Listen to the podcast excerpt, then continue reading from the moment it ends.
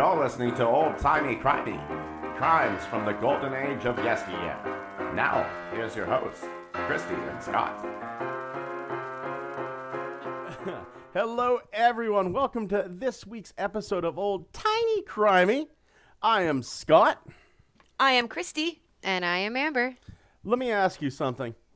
What do you do whenever life throws a bad god at you? Drink. You Yeah. make a new god. That's an option too. This this one isn't so much about crime. There is crime in it, but it's more along the lines of what happens as a result of crime. Be careful what you do because there can be unintended consequences. We are talking about John Murray Spear. John Murray Spear was born September 16th, 1804. He was a clergyman and he was born in Boston and he was a pastor. He was a pastor. His brother Charles and him, they both studied theology. In 1830, Spear was ordained, became minister of the Barnstable congregation.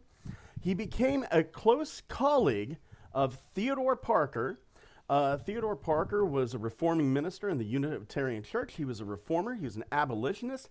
His words, his quotations would later inspire speeches by Abraham Lincoln and Martin Luther King Jr. Theodore Parker. So this is his buddy. Not not, you know, anybody to be taken lightly. Another good friend of his was William Lloyd Garrison. Um, he was a prominent, a prominent American abolitionist. He was a journalist, a suffragist, a social reformer. He was uh, best known for his widely read anti slavery newspaper, The Liberator.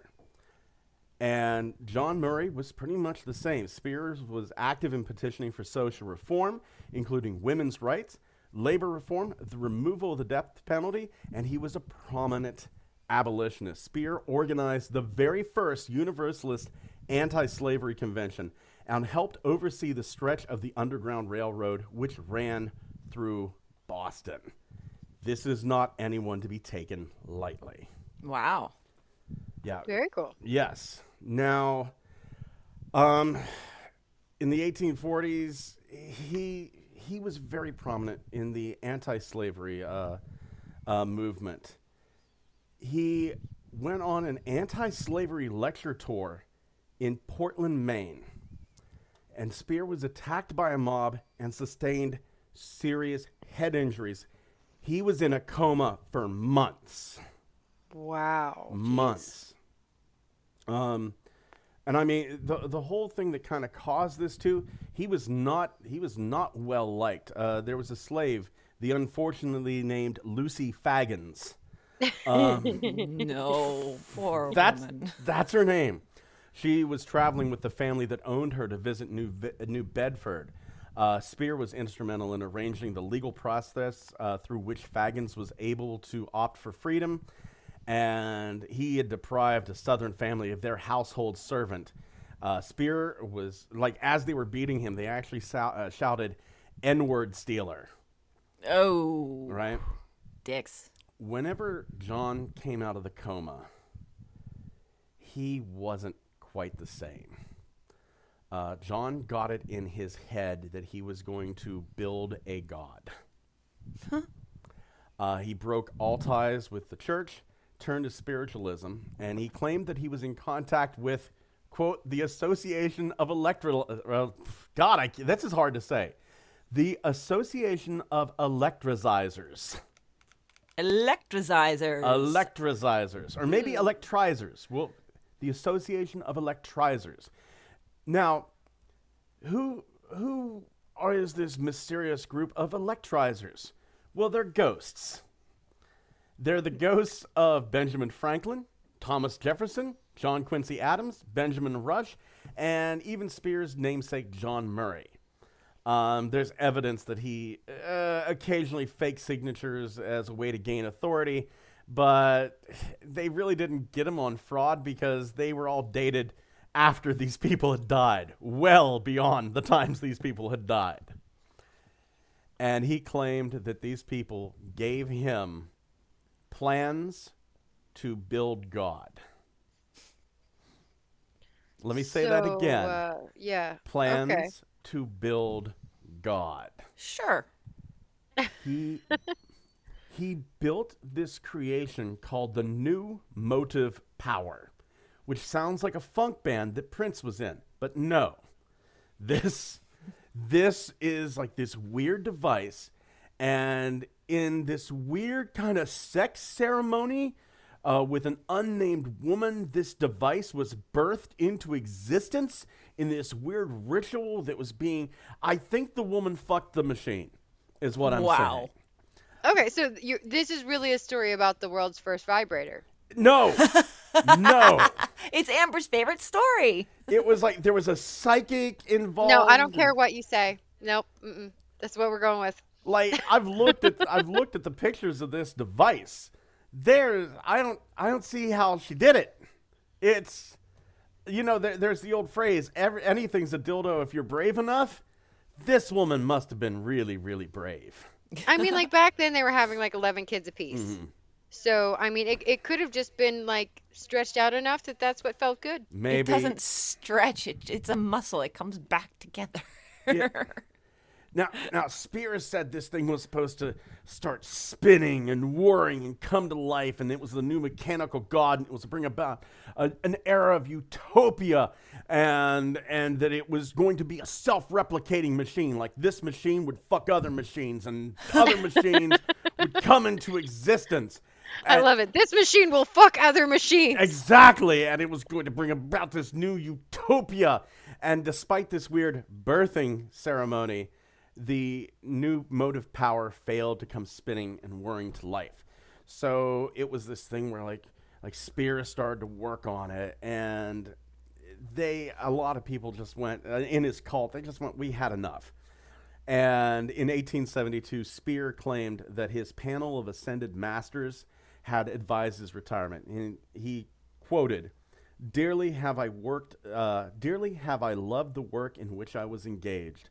I have been helped to see that beyond the clouds that were round about me, there was a living, guiding, intelligent, beneficent purpose: the elevation, regeneration, and redemption of the inhabitants of this earth." Um, and he had claimed that his mechanized messiah, like a group of angry commoners, had come in with like pitchforks and torches, and in a scene straight out of Frankenstein, they grabbed the new power motive, smashed it to bits, and threw it into the pond. And one of his contemporaries went, "This is bullshit." He wouldn't have smashed that thing up, and for years, the new power motive was lost. No one, no one could find it. No one could even find the parts. And it was it was transported hundreds of miles from the small to a small town called Randolph, and just that's where that's where everything went went bad for him. Oh, just then? Just then, just then, like the whole Everything was just honky dory up until that Yeah, moment. Yeah. Now, here's the thing. There was a Miss Ackerman, Greeley, Colorado. She was known locally as Old Lady Crackerman. And she had this weird mansion on the edge of the edge of the town of, of Randolph and she had collected everything. She was a hoarder. And in her in the event of her death, which I believe was 2010, um, I couldn't find a date, but it did seem like everything conglomerated together and to kind of feel like 2010. Uh, she uh, decided that on the event of her death, the house was to be cleared and all of the contents auctions, with the proceeds being do- donated to the local pet rescue charities. And in her attic, they found the new power motive I was going to go with the world's first dildo. the world's first dildo. this thing is a weird son of a bitch. It's got two giant speakers, this big glass chamber. There's two scales on the other side.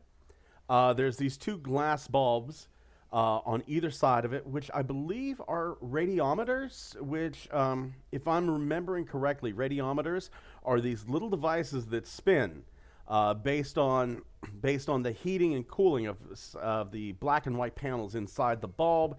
There's a skull like a metal skull on top of it, and inside the drawer, there is uh, a couple of flagons, a spoon, a notebook, a crucifix, a planchette from a Ouija board, and a portrait of John Murray Spear. Oh. So there's this wonderful device, this mechanical messiah that was supposedly lost to history, smashed up, thought to be at the bottom of a pond, but instead was in an old lady's attic and has been returned to history. Unceremoniously, John Spear died in Philadelphia in October 1887 and was buried in Mount Moriah Cemetery. And that is the weird crackpot story of John Murray Spear's new motive power, Mechanical Messiah. Which definitely needs to be a funk band name. Absolutely. How is it not? I know. Well, new power generation. Prince is dead, so he won't sue anymore. Yeah. oh, that was amazing, Scott. That was really something. Thank you. Thank you. I'm naming my first daughter Fagins. I, I like to think that. Okay, so how is it spelled? F A G G I N S. Oh no, you really can't like French that up or anything, can you? I was hoping we could go like Fagin or Fagin or something like that, but or or, or even Foggin, maybe Foggin. Like do do a, a, a long A, Foggin, I think the best thing you can do is Fagins. Fagin. Yeah, wow. Yeah. that's something. I, I suppose that didn't mean the same thing it does now. well, yeah, you're right about that. So- Sorry, I started googling the world's first vibrator. Of course you did. Okay, If let's hear it. Anybody would. Uh, no, it's it's just pretty terrifying, honestly. Um, and there's lots of different attachments, and some of them look like hair dryers. Um, there, this is in the 1800s. The vibrator was invented Do you know why it was invented? to give the doctors a break. Yes! To uh, because they were masturbating female patients with quote hysteria. and their hands were tired. Just, it's. Yes. Yeah. I'm getting carpal tunnel syndrome from all the vagina. The prescribed treatment was a pelvic massage to induce hysterical per- paroxy- paroxysm. I don't. I don't yeah, know that word. paroxysm. You're right. Okay. Basically, an orgasm which would restore the woman to full health. You know, I guess at least they valued orgasms in women at that point in time, at least in a doctor's office, maybe. I mean, I'm really trying to find the bright side here. No, it gets worse here because then the doctors considered that tedious, boring, and physically demanding work. Fuck men sometimes. Yeah. But not. This is Seriously. boring and tedious. Making this woman feel good is just so boring. I could be like talking to my friends about fishing or something. Hey, Mrs. Johnson, how about you come down here and uh, give me a little tit for tat? So, yeah, th- this, this is what I learned. Giving females orgasms are tedious, boring, and physically demanding work.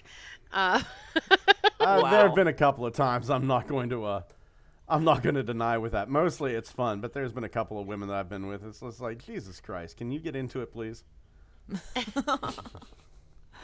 Oh well, that is this week's old timey crimey. Uh, there will be pictures posted up on our Facebook of John Murray Spears' Mechanical Messiah. It is a wondrous device.